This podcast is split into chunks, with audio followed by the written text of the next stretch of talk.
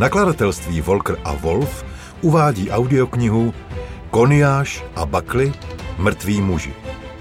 Napsal Miroslav Žamboch, čte Zdeněk Velen, režie Radek Wolf.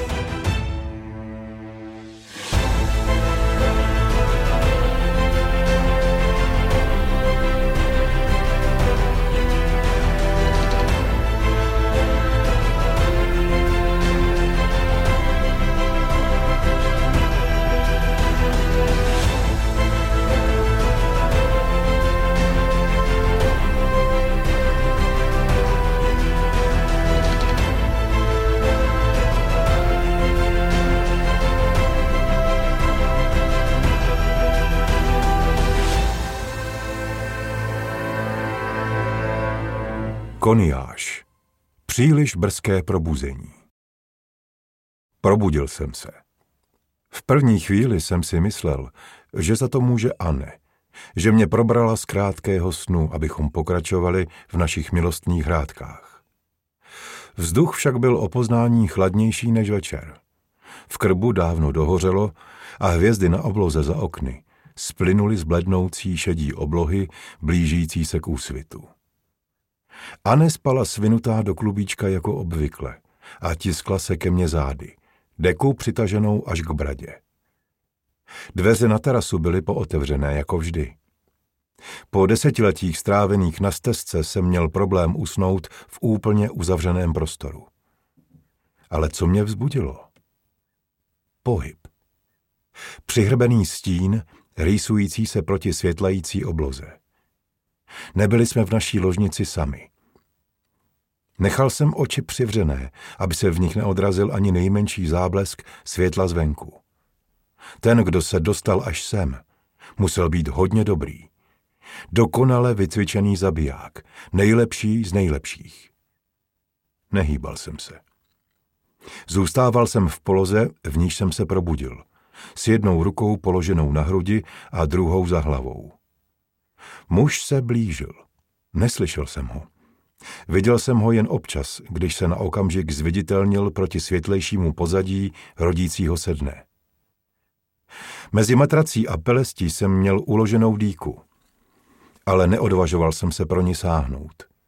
Mou jedinou výhodou byl jeho předpoklad, že mě zabije ve spánku. Přiblížil se o další opatrný krok. Měl jsem pocit, že jsem zahlédl zbraň v jeho ruce. Čepel se neleskla. Byla pravděpodobně černěná. Odhadoval jsem, že bude mít krátký meč s obdélníkovou záštitou. Oblíbenou zbraň ninjů. Elitních nájemných zabijáků. Pokusí se mě zabít potichu, aby zavraždil i Anne. A pak se mohl v tichosti vypařit. S největší pravděpodobností použije bod do srdce nebo řez přes krk. Dva tiché a spolehlivé způsoby. Běželo mi hlavou. Ve tmě ložnice nemohl přesně vidět, v jaké pozici ležím. Pokud by se netrefil přesně, nebo by čepel uvázla mezi žebry, riskoval, že mé umírání bude nevhodně hlučné. Už byl u mě. V naprostém tichu jsem slyšel šelest hedvábí jeho tmavého overalu a jen opoznání hlasitější kontrolovaný dech. Pod oděvem mohl mít zbroj, určitě ne ocelovou. Ale existovala spousta druhů válečnického odění, které umožňovaly dokonalou pohyblivost a bezhlučnost. Ninjové byli experti v jejich výrobě a používání. Už stál nade mnou. Místo, aby se napřímil k bodnutí, předklonil se, aby se dostal blíž ke krku. Vstáhl ruku k mému obličeji. Ucítil jsem její teplo ale nedotkl se mě. Pohyb pravého ramene, příprava k útoku, řezu. V poslední chvíli jsem obemkl prsty kolem záštity a vší silou ji sevřel. Současně jsem druhou rukou udeřil vzhůru směrem, kde jsem tušil jeho hrdlo.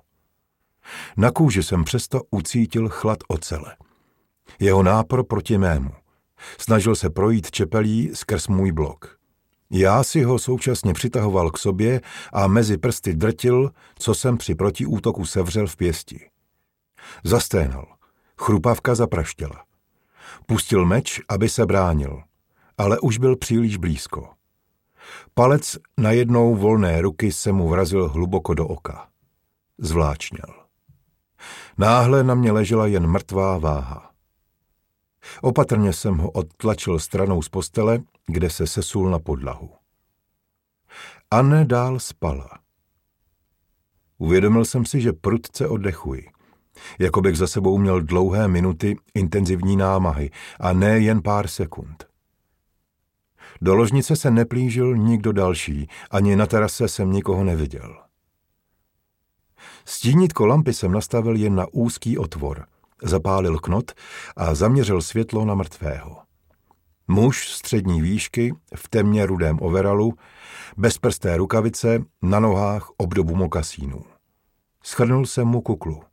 Ne víc než 25, delší hnědé vlasy, přitisknuté k hlavě síťkou. Přeřízl jsem šerpu a rozhalil overal. Pod ním měl jen tuniku. V pouzdrech na těle nástroje svého řemesla.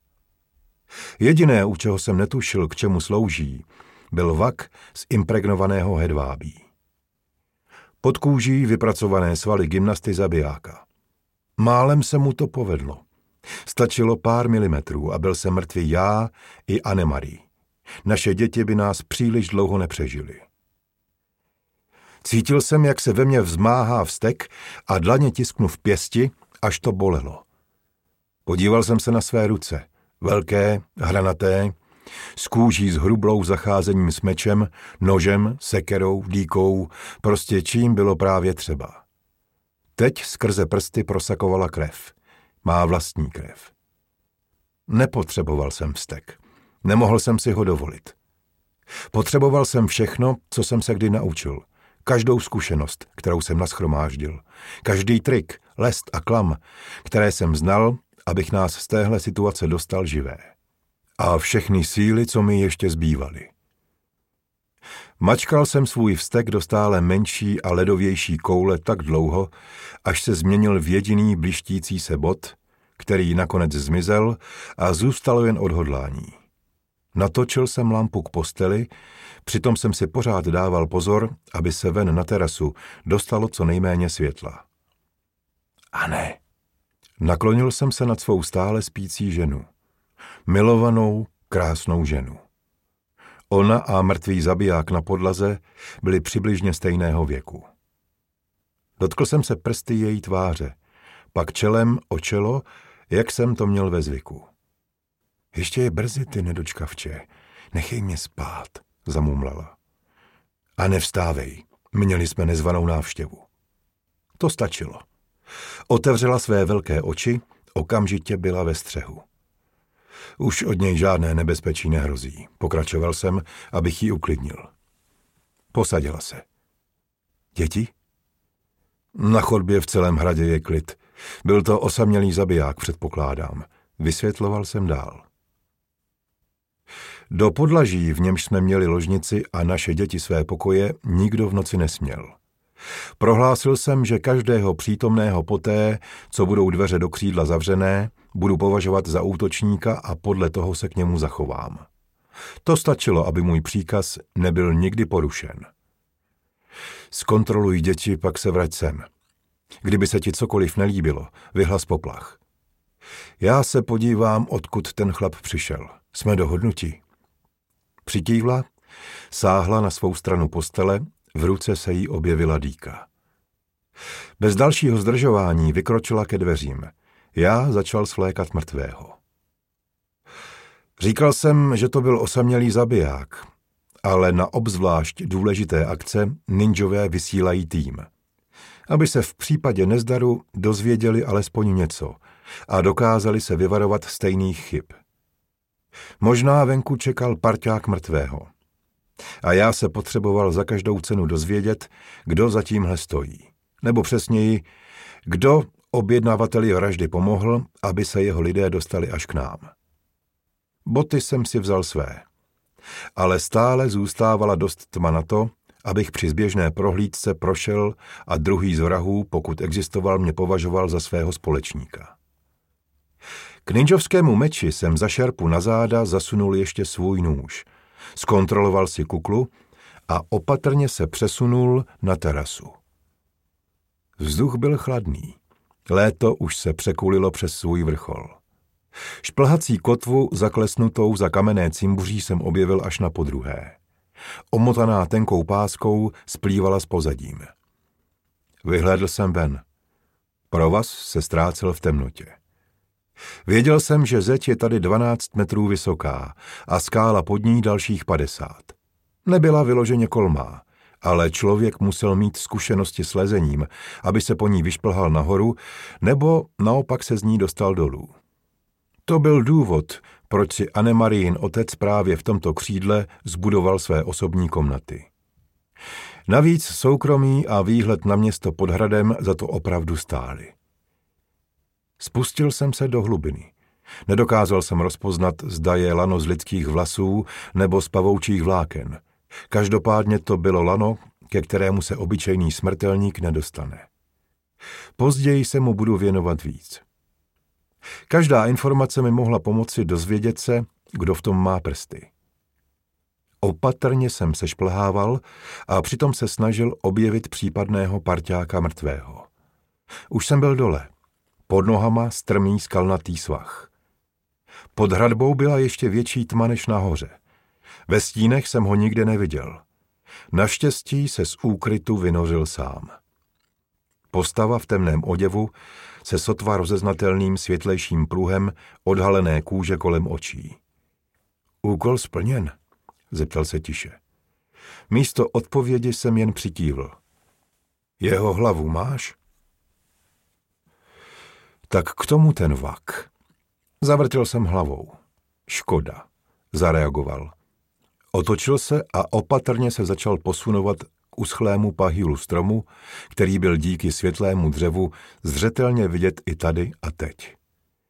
Neměl jsem chuť se s ním kočkovat, na to byli ninjové příliš dobří. Sekl jsem rovnou stasení. Varoval ho šestý smysl. Vytočil se už s vlastním mečem v ruce. Na svahu mu však podjeli nohy, místo, abych ho zasáhl do boku, našla čepel jeho krk. Sakra. Na jeho životě mi nezáleželo, ale s ránou v boku by žil dost dlouho na to, abych ho mohl vyslechnout. Slyšel jsem, jak bezvládné tělo klouže po skále stále rychleji, pak žuchnutí, další šramocení a konečné žuchnutí. Tohle mi nevyšlo. Na zemi zůstal ležet vak.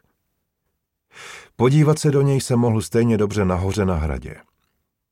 Přehodil jsem si ho přes rameno, ještě se krátce rozhlédl, ale nic dalšího zajímavého jsem nenašel a vyšplhal se zpět na terasu naší ložnice, kterou jsem až dosud považoval za nejbezpečnější místo na světě.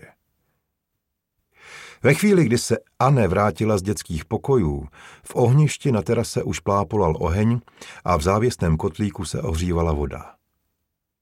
Hvězdy zůstávaly jen na západě.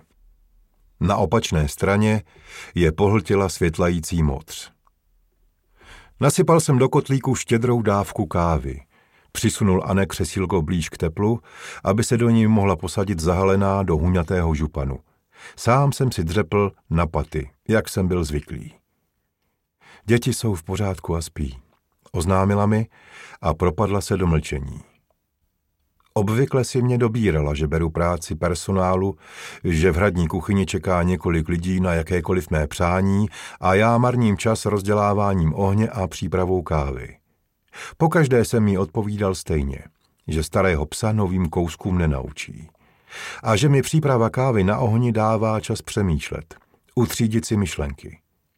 A také, že mi pomáhá přežívat zavřenému v kamenném hradě ale to už jsem si nechával pro sebe.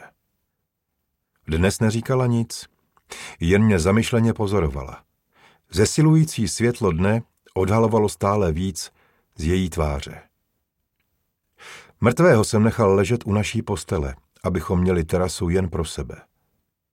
Voda konečně začala vřít. Po chvíli jsem kotlík sundal z ohně nechal vířící se kávu usadit a oběma nám nadel do porcelánových šálků. Oproti snídani na stezce změna, ale všechno nemuselo být jako dřív. Dostali se až k nám. Taková akce, pokud má být úspěšná, vyžaduje plánování, přípravu a spoustu informací. Začal jsem pomalu a napil se. Nápoj byl ještě příliš horký. Cítil jsem kávu mezi zuby. Anne mě bedlivě poslouchala. Přicestovali jako obyčejní lidé, obchodníci, řemeslníci. Proto měl dlouhé vlasy, aby v civilním oblečení zapadl, vysvětloval jsem. Museli dokonale znát okolí hradu, město. Museli vědět, kde máme ložnici, že je tady terasa a že není v noci hlídaná, že nás v noci nikdo nehlídá. Odmlčel jsem se. Ty si myslíš, že nás někdo zradil? Řekla nešťastně a naštvaně současně. Chápal jsem ji. Tohle byl její domov. Tady vyrostla a většinu lidí na hradě znala osobně odmala. Je to možné, odpověděl jsem. Je to pravděpodobné, opravil jsem se, protože nemělo cenu si nic nalhávat. Netuším, kdo by to mohl být. Vyslovila až zoufale. Může jich být víc. Asi jich je víc.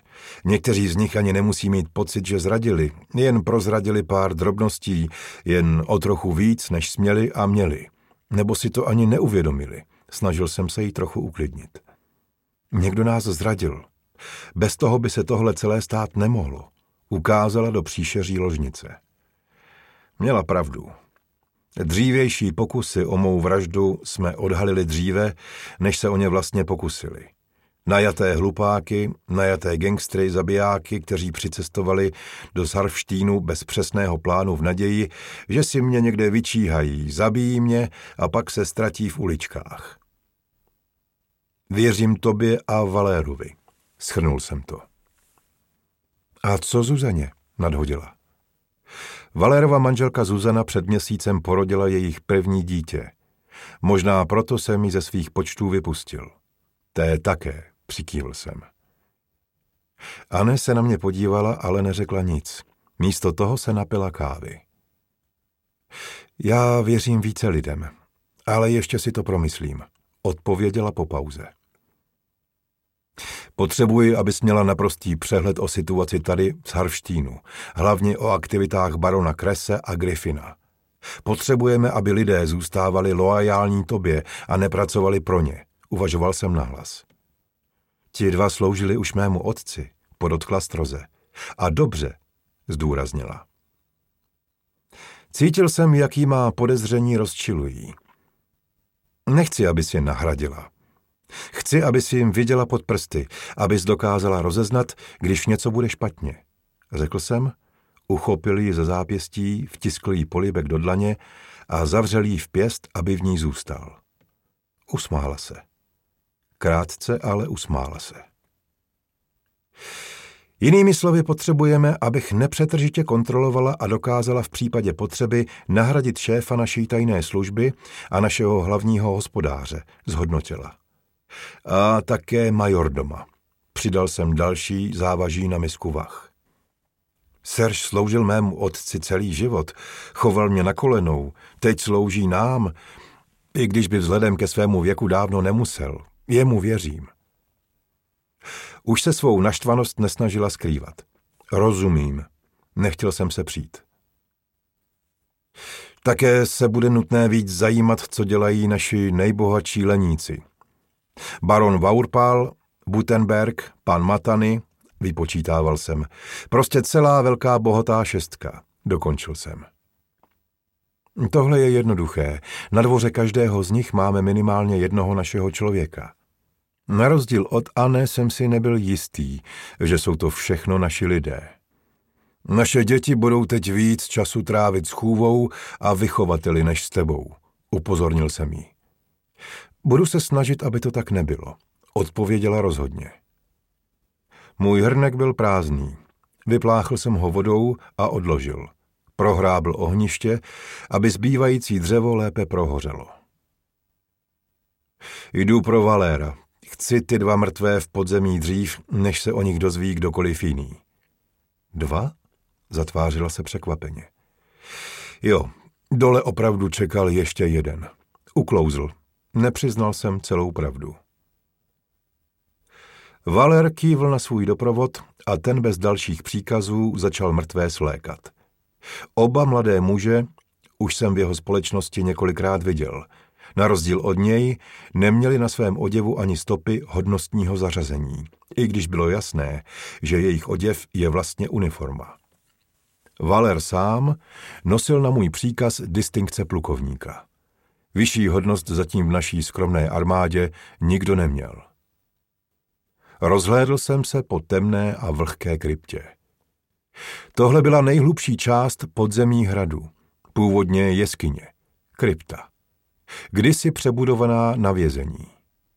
Starý hrabě Dask byl možná lidumil, ale několik lidí zde skončilo svou životní pouť a už nikdy nespatřilo světlo dne. Ale možná jsem mu křivdil. Možná měli hromádky kostí ve stínech na svědomí předkové starého pána. Těm mrtvým už to bylo jedno. Teď na dvou kamenných katafalcích leželi mrtví ninžové. Valer si bedlivě prohlédl jejich těla. Zvláštní pozornost věnoval holením, pěstím, malíkovým hranám. V dokonalé formě. Školení v zápase holýma rukama, ale stejně často trénovali s čepelemi. Ukázal stopy na jejich dlaních. Sebral jsem lampu položenou na katafalku u nohou jednoho z mrtvých a posvítil si. Souhlasím, řekl jsem pouze.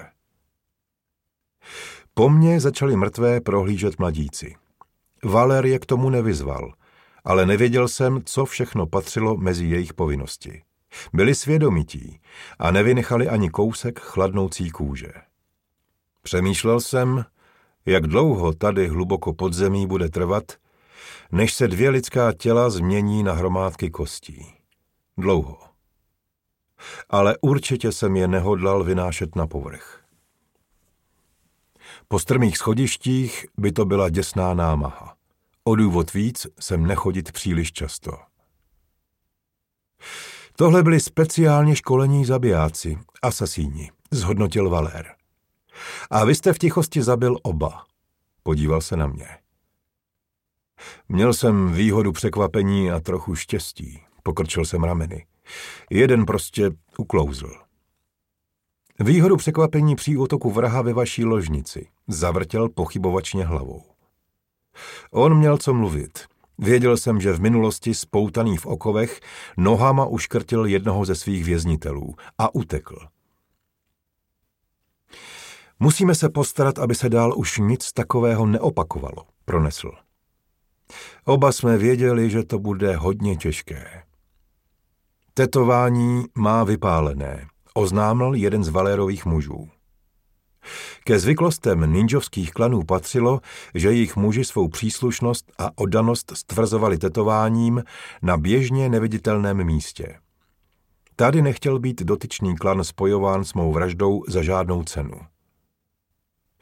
Zloději dobytka také připalují cejchy. Ozval se druhý z mladíků. Ale když se kůže stáhne, je často z druhé strany poznat původní značka. Víc na severu hrabství pole ustupovala pastvinám. Muž zřejmě pocházel od tamtud. Dejte se do toho, přikývil jsem. V šeru krypty se zaleskla čepel nože. Nečekalo nás nic pěkného, ale tomu mrtvému už to bylo jedno. Mohl jsem to nechat jen na nich, ale zůstal jsem.